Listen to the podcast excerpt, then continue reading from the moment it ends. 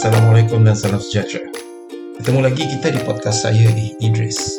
Podcast biasa, ceritanya mungkin luar biasa. Terima kasih terlebih dahulu kepada yang masih sudi untuk mendengar bebelan saya melalui podcast saya ini. Dan yang belum uh, subscribe, boleh tolong subscribe. Bagi yang baru datang, terima kasih kerana memberi peluang untuk saya menghiburkan anda. Jadi tanpa membuang masa, kita akan terus ke episod yang seterusnya. Selamat mendengar dan terima kasih.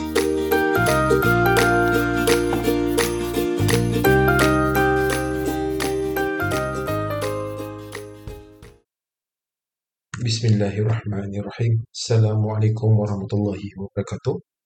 Dan uh, selamat berjumpa kembali di podcast uh, podcastnya Idris. Eh Idris. Jadi pertama kali uh, nak minta maaf uh, sebab sepatutnya Jumaat lepas ada uh, renungan Jumaat tapi atas masalah-masalah yang tidak dapat dielakkan jadi kita akan tunda uh, perbincangan tentang Imam Syafi'i pada hari Jumaat depan ni lah.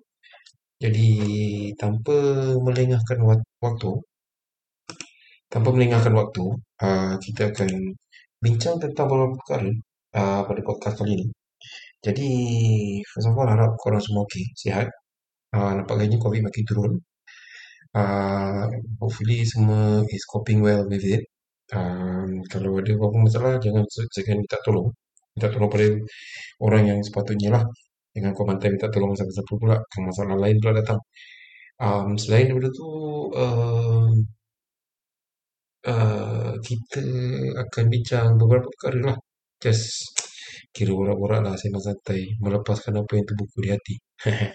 Okay first of all um, kalau korang yang jenis baca paper ataupun yang jenis tengok politik utama ataupun yang ada social media at least um, especially yang dekat Malaysia korang akan tahu yang um, politik di Malaysia ni tak pernah stabil. Semenjak diambil alih oleh Pakatan Harapan tahun 2018 um, politik Malaysia tak stabil. Bukan tak stabil lah dia stabil sebenarnya. Cuma sebab rakyat kita ni terlampau di pampered selama 60 tahun oleh parti pemerintah sebelum ni.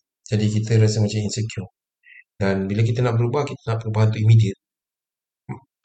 So, technically kita hilang kita punya rational lah. Sebenarnya kita hilang kita punya rational dan kewarasan akal fikiran. Anyway, um, di sebalik pengkhianatan, di sebalik bekas Perdana Menteri yang merajuk tak tentu kuasa meletakkan jawatan dan mungkin janji and stuff, kita sekali lagi dihadapkan dengan hmm, aksi lompat melompat katak. Yang dulu satu masa dulu famous dekat Sabah sebenarnya. Um, baba melompat parti ni antaranya uh, orang Sabah lah. Di politik Sabah lah bukan orang Sabah. Sorry my Sabahan friends but there's a reality that you need to digest lah. Memang orang politik Sabah yang yang memang teror baba melompat lah. Sampai tumbang kerajaan semua. Tapi penyakit trend ni telah ditiru lah. Penyakit ni atau trend ni telah ditiru oleh orang-orang di, di negeri lain juga sebab kita perlu buktikan kita Malaysia boleh. So kita kita uh, tiru trend-trend bangang macam ni lah.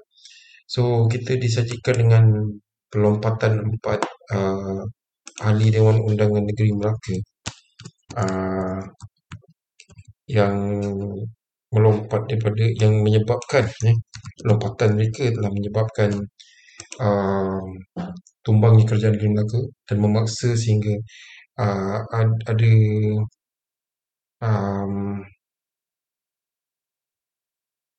uh, pertukaran kerajaan lah. Jadi ada ada election dalam masa-masa pandemik.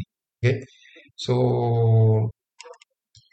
bagi aku I don't I don't want to comment much about this because this is not a political podcast. You, you can go to other podcast to, kalau nak dengar masalah politik. But for me as as a citizen, it's, it's very simple. Sebab aku, umur aku aku hidup zaman tak ramai yang menteri aku aku membesar di zaman Mahathir and then Pak Las sekejap then Najib. Najib ni problem lah tak ada cerita pula and then uh, zaman uh, Mahathir balik. And then zaman reformasi semua aku dah Alhamdulillah lah dah lalu accept pengalaman juga lah. So, PRN Melaka ni satu benda lah yang aku tak faham. You know, macam Pakatan masa ada langkah Sheraton dulu yang mana meranapkan kerajaan persekutuan um, Pakatan Harapan antara yang pertama yang paling nantang yang melalak dalam parlimen tentang pengkhianatan, tentang melompat parti, tentang segala benda lah. Okay. And I don't expect bila PRN macam ni, dia orang akan ambil balik empat ekor katak ni untuk masuk dan bertanding. Because, you know, macam kau ludah ke langit, kena muka kau sendiri lah. Ataupun kau jilat balik ludah kau. Macam dulu kau yang paling memekat sekali dalam parlimen sampai benda lain tak boleh buat. So, ada banyak jugalah dua tiga orang kawan-kawan aku yang uh, mungkin berlainan parti tapi sealiran yang sama. Kefahaman kita sama uh, kefahaman is that um, I I don't understand kenapa Anwar Ibrahim perlu terima kata-kata ni. And then Pakatan Harapan should not waste the time more on this. And yang sedihnya yang banyak yang banyak terima kemunafikan bangang ni adalah parti-parti yang majoritinya orang Melayu Islam. PKR, Amanah dan I give credit to DAP lah. Kudos lah untuk DAP yang the so-called parti yang tak disukai oleh orang Melayu yang korang tak suka pada Islam. They stand firm on their ground that you know, um, no, we don't want to accept this for frogs sebab it's a burden to them in future, which is true because ada salah seorang calon tu lah nama tak nak sebut pernah menghina calon Pakatan Harapan pun. And at the end of the day this this this this thing have to be is is forced eh, forced into the mouth of the supporters. Macam dan supporter dia pun macam hilang akidah dalam berpolitik. And uh, terima je mula-mula apa pimpinan kata yes I know dalam berparti memang kena ada memang kita kena ada salah satu cara yang lebih mudah lah kita kena kita kena um, taat pada pemimpin but then again ketaatan kita pun tak ada batas lah. Pemimpin pun, bila pemimpin pun patutnya janganlah menyalahgunakan ketaatan, you know, orang bawah ni. And ada juga yang cakap ke aku, tengok betapa besarnya jiwa Abang Non ataupun saudara Anwar Ibrahim pakar Perdana Menteri Malaysia entah ke berapa. He is such a darling lah pada orang-orang PKR. Of my friends lah. Sebab dia berjiwa besar Kemudian dia sanggup give in Untuk mengalahkan a common enemy Which is so bloody stupid lah Dia punya jiwa besar tu Setakat ni tak boleh Tolak dia pergi istana negara Angkat sumpah jadi PM baik So aku rasa macam I mean no offense to Pakatan folks lah But This is such a rubbish And contoh macam dekat Sarawak ni PRN pun dah dekat sebenarnya PRN is just around the corner. I think it should be by end of this month or early December. And um, Sekarang yang memerintah adalah GPS you know, dulu bawa BN and then when BN lost, they leave the, the coalition and create the so-called Pro Sarawak coalition after so many donkey years of of being, you know, after so many years of neglect, you know, neglecting Malaysian agreement to the core. Then they decide, oh, suddenly Sarawak is bloody important. She's another stupid lah. So bagi aku macam benda tu um, tak layak untuk dibincangkan. I, I take an example of that lah. You know, um, bila GPS decide untuk uh, you know buat GPS aku rasa macam this is bodoh lah kenapa kau baru bila kau kalah baru kau sedar yang macam oh, kita kena ada satu parti jaga hak orang Sarawak okay she's stupid lah and then the current GPS under its current leadership is is so slow in a way that kau ada vision, the ketua menteri have a vision of a digital, dig, digitalizing the government, but then again, dekat rumah aku signatory form tak ada bang. Apa cerita? And then kau punya app pun, you know, it doesn't make sense lah. Kau buat satu bank untuk kau ambil duit, untuk kau salurkan pada this GLC. I don't know what's the function of this bank. And bank negara should take note and should check kenapa ni ada in the first place. This called the Development Bank of Sarawak. And at the same time, he came up with all these nonsensical projects like nak buat lapangan terbang kat one town, one division called Betong. And semata-mata nak export barang dari pergi Singapore.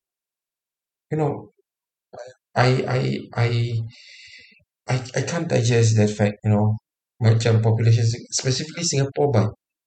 Kenapa uh, Singapore, I don't know, God knows. The logic of Sorokin, aku tak tahu. And at the same time, when when you want to give this this logic to orang-orang kampung yang tak tahu apa dia nak, aha.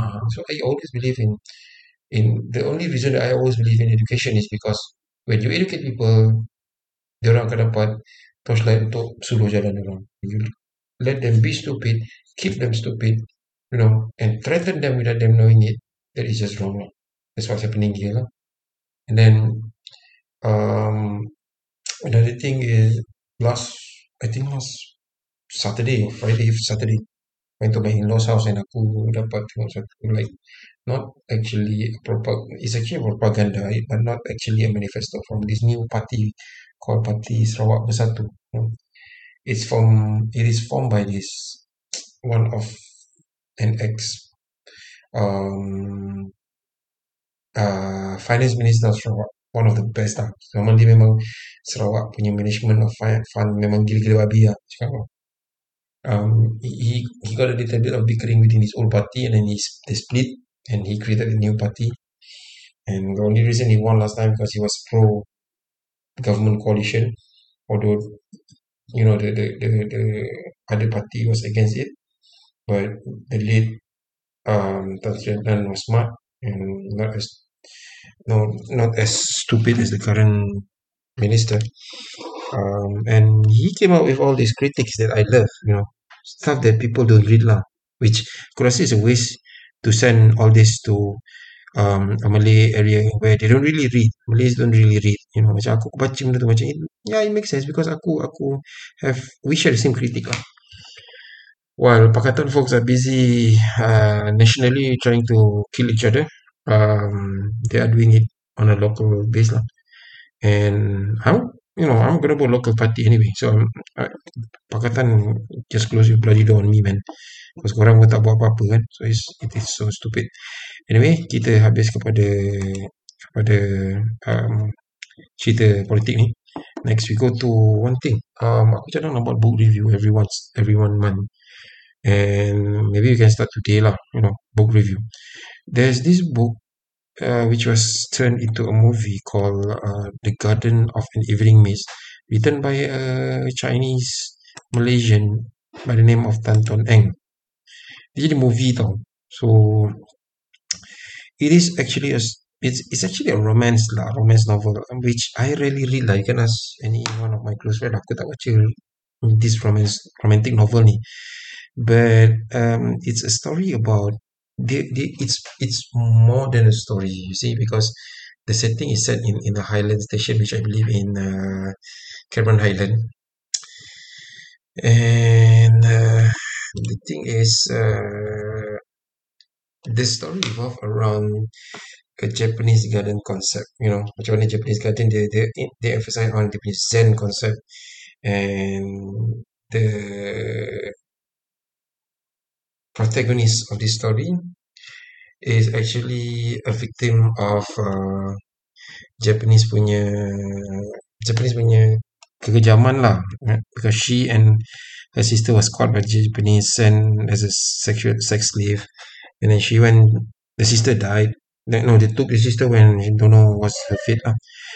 So macam buku ni dia bercerita pasal tu lah. Dan dia adik dia ni insist that oh, dia nak bila at semua dah habis dia nak ada satu garden lah. Dia nak belajar betul-betul tentang garden sebab dia minat tentang landscaping. So what happened was um, after the war she went to study uh, dekat UK adik dia ni uh, kakak dia ni went to study in UK balik and then she found out about this garden in um, in Cameron Highland cerita pasal ya yang dijaga oleh seorang Jepun lah you know the the, the conflict starts there lah. Because yang seksa yang hilangkan adik uh, adik dia adalah Jepun. And he need she need to learn from the Japanese. And the story on, went on from there. One thing that I want to highlight about this this book is actually um the the some of the values inside there macam kemaafan it started from kemaafan you know.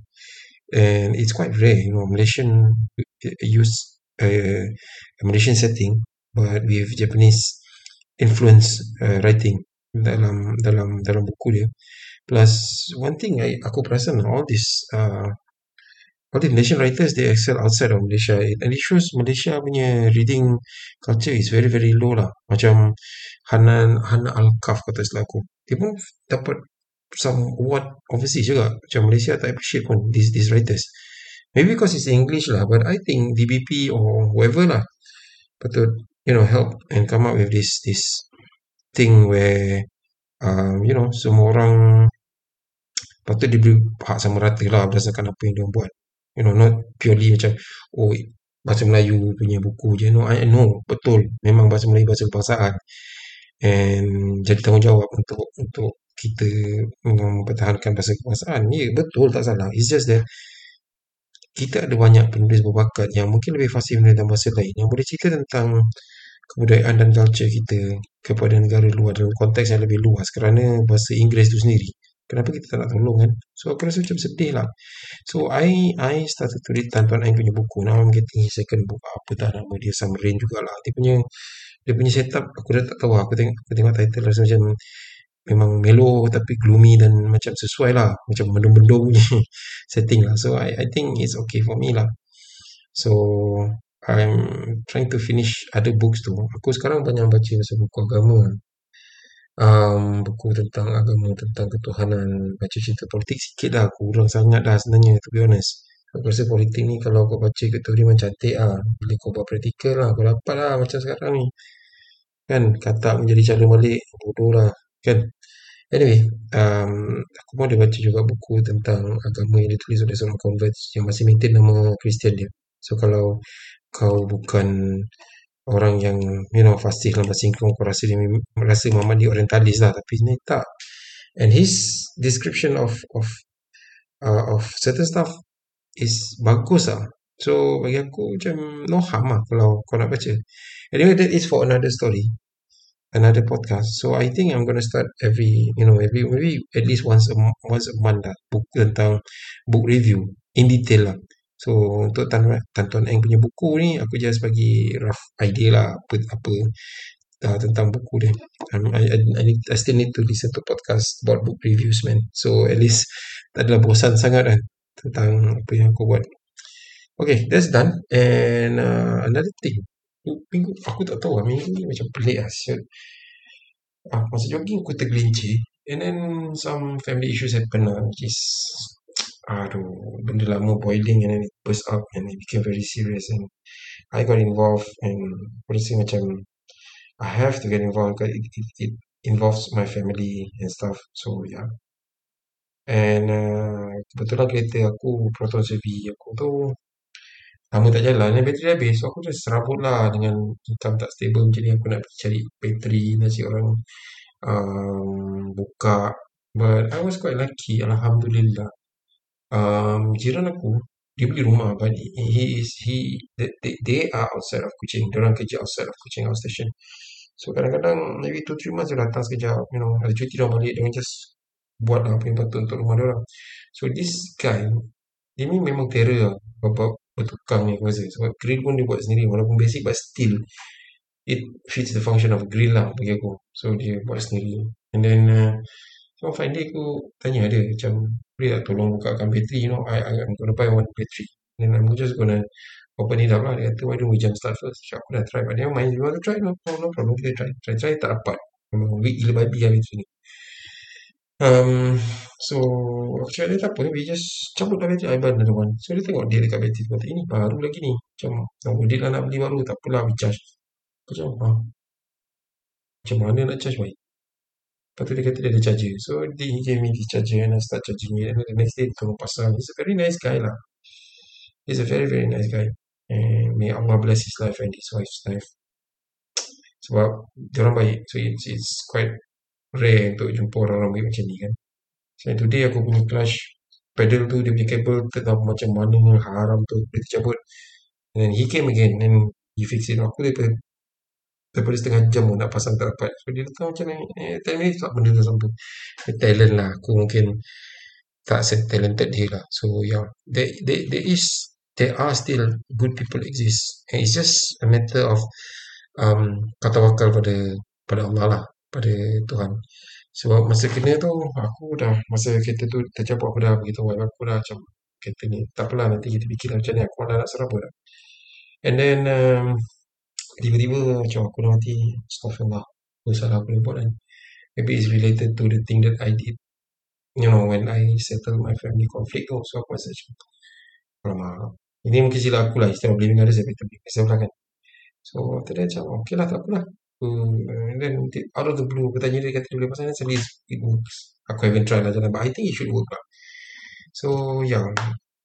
Moral of the story is kalau anything happen start asking yourself what did you do wrong? And don't blame others don't blame anything don't curse don't don't relax je. Memang Allah akan bagi kau jalan lah okay? And uh, anyway aku rasa uh, so far untuk tu je. Sebab buat masa ni aku uh, tak ada benda lagi nak cakap. So I do hope that uh, yang podcast ni terlebih panjang lah pula but then again hopefully um, dapat sokongan lah aku tengok podcast aku naik sikit-sikit. And mostly from US if you're from the States man I'm sorry but this is exclusively in Malay. So I'm, I'm so so so sorry. Uh, follow aku punya again follow aku punya IG follow aku punya Twitter uh, can email aku the details are in the description. Kalau korang dengar through Spotify ke apa follow just please follow follow the follow the account. Give give me some support somehow. I really need your feedback okay? So until then uh, be safe take care. Assalamualaikum warahmatullahi wabarakatuh dan selamat sejahtera. Bye bye